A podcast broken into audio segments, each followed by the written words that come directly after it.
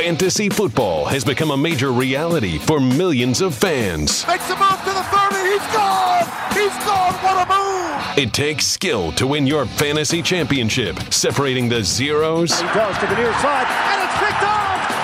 Intercepted. from the fantasy heroes. Down the middle, it's caught over the shoulder in the end zone. Buckle up your chin strap for the Fantasy Fix. Today, we're joined by our good friend Holden Kushner of TuneIn Sports. Holden, we appreciate you taking the time. I'm based in Southern California, where Ram fans are losing their minds based on the high octane offense. From the fantasy point of view, who's the better play right now, Robert Woods or Sammy Watkins? Oh, they're so excited about the team that they forgot had even moved there a couple of weeks ago, aren't they? Uh, I'm gonna go with. Thank you for the commentary as well. That's what I enjoy. it's- well, that's that's why you pay me the big bucks to come on your show. Huge money. Now, uh, Robert Woods is the guy with the higher floor. Robert Woods, the guy that's going to see a lot more targets come his way. Sammy Watkins is the guy that is slightly more likely to hit for a 65 yard touchdown.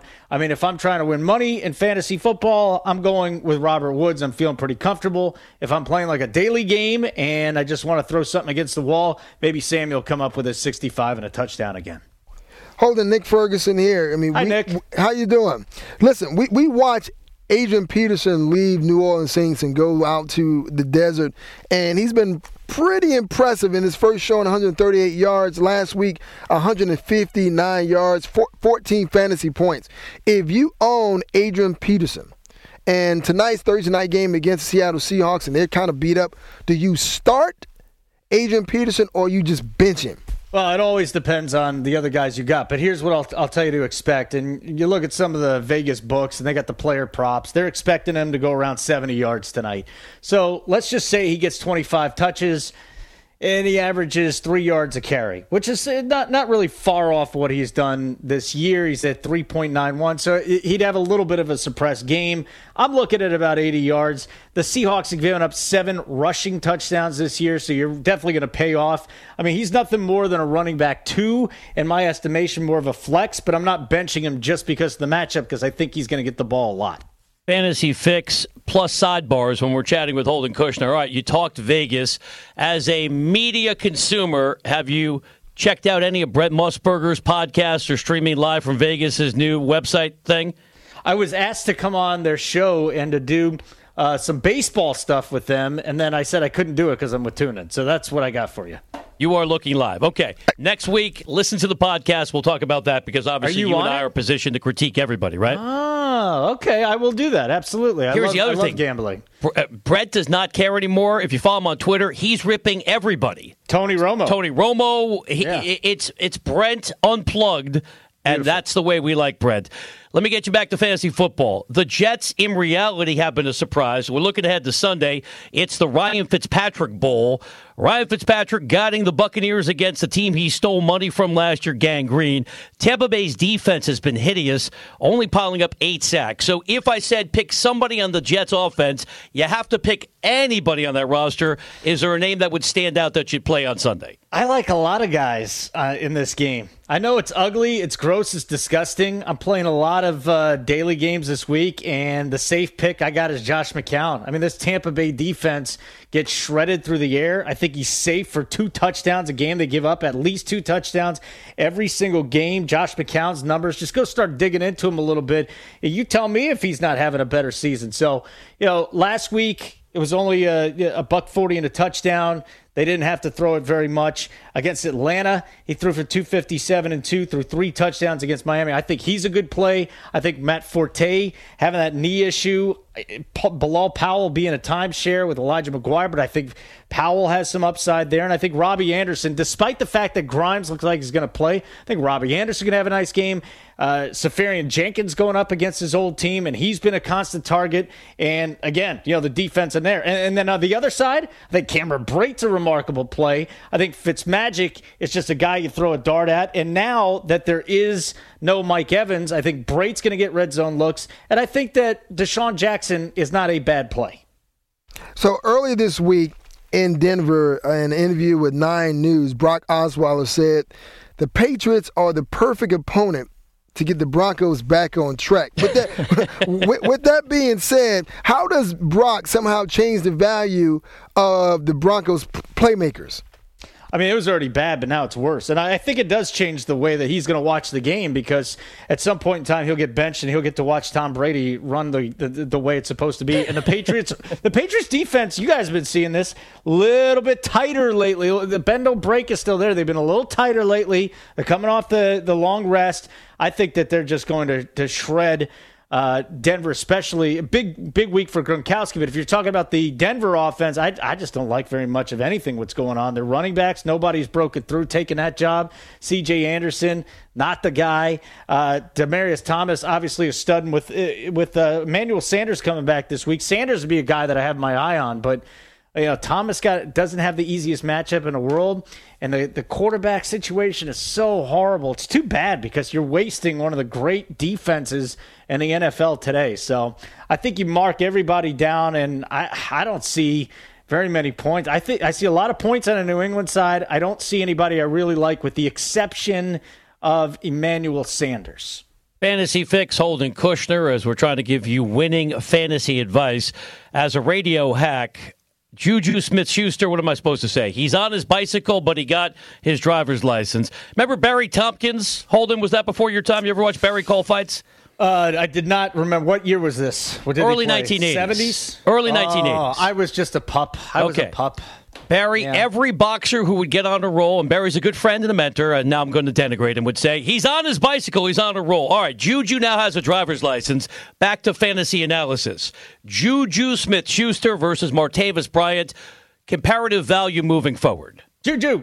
I mean, I, uh, I love Juju coming out of college. I love Juju right now, and I think Martavis Bryant, even when he's in the lineup, has been maddeningly inconsistent to begin with. It looks like there's a nice rapport between Ben Roethlisberger and Juju Smith-Schuster, and I and, everybody likes saying the name Juju. I mean, that's a lot of fun too. So let's stick with Juju here. I'm not even looking the way of Martavis Bryant. I think that ship has sailed. If he has one more big game with the Steelers, fine, so be it. Um, and it could be this week because everybody sh- should be lighting up the Colts second there. I mean, it's just it's a bad scene going on right now in Indianapolis. But I'll take Juju. Give me the younger guy. Although Martavis is young, give me the young guy that seemingly has fit right into that offense. Big fan of his. All right, Kelvin Benjamin is now a member of the Buffalo Bills, which Tyrod Taylor is definitely happy about that. But for Cam Newton, his other two targets, you know, Christian McCaffrey and Devin Funchess, how does it change their fantasy values knowing as though Kelvin Benjamin is now out of the picture? Oh, I love him. I, I thought Funchess had a lot more target. Funchess had a decent game uh, without Kelvin Benjamin.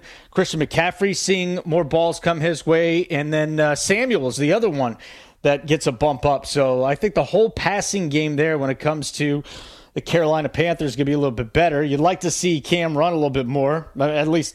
I, I, I want to continue to see that because I don't think that team has any chance if he doesn't.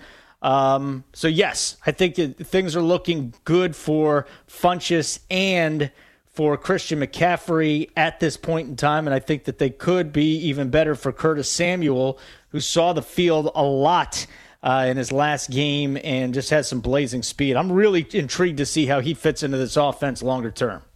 Holden, last one for me. I'm in the San Francisco Bay Area. Let's focus on the team that plays in the East Bay, the Silver and Black Raiders on a bye. When they resume play, would you ride with Derek Carr? Do you think he's healthier since the back issue's been resolved? He looked fairly effective in the Sunday night victory on the road to Miami. Man, that offense has just been really perplexing to me. He's got great weapons, but Amari Cooper so disappointing. I mean, it, this guy is too talented to be dropping balls and looking like just just like a seventh round pick instead of a first rounder. But Derek Carr, listen, one of the, one of the ultimate uh, talents in his game, has never put up the gaudy numbers. He does have Michael Crabtree. The running game at least looked to have gotten on track a little bit. He's a he's one of the, he's like maybe a 12 to 14. He's a quarterback one, but there's a whole bunch of guys I'd rather have of, uh, have ahead of him from this point on. I'll still take Mariota. I'll still take Cousins. I'll still take Taylor. I'll and, and definitely Goff and Wentz and all these other young guys. Carr's moving back. I think he's he's an okay play. He's nobody that really stands out to me. Holden, I'll wrap it up with this. Ezekiel Elliott, the judgment has been has come down. He's going to be suspended for six games, starting with the game this Sunday against the Atlanta Falcons. So that means Darren McFadden and Alfred Morrison, two running backs who practice a lot, never really got a lot of game time, play, what happens with the Cowboys offense? And should fantasy owners now jump on these two players with Zeke expected to miss six games? You know he's going to be back tomorrow, right? Isn't this how this goes? do, you, do, you, know something that we don't? No. All I know is track record, and it seems like every time he's out, he's back in. So let's just say he misses this week. Okay, right? So Alfred Morris going to be the number one, and I think Rod Smith and Darren McFadden we're also going to see. It'll be a three way timeshare. It's just going to be an ugly situation there. Smith, um, 10 carries, 69 yards. He's also got a couple catches for 23 more yards. So I like Rod Smith, too, as a little bit of a sleeper there.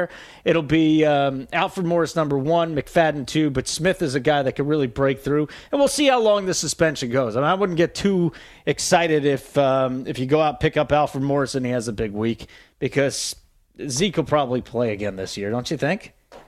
I, the way things have been going has been back and forth like uh, a soap opera. That's the only way to classify it. So you're absolutely right. From what we've seen thus far, everything tells us that you know at some point Zeke will be back in because the iron fist of Jerry Jones are constantly pounding the table to get his guy back in the game.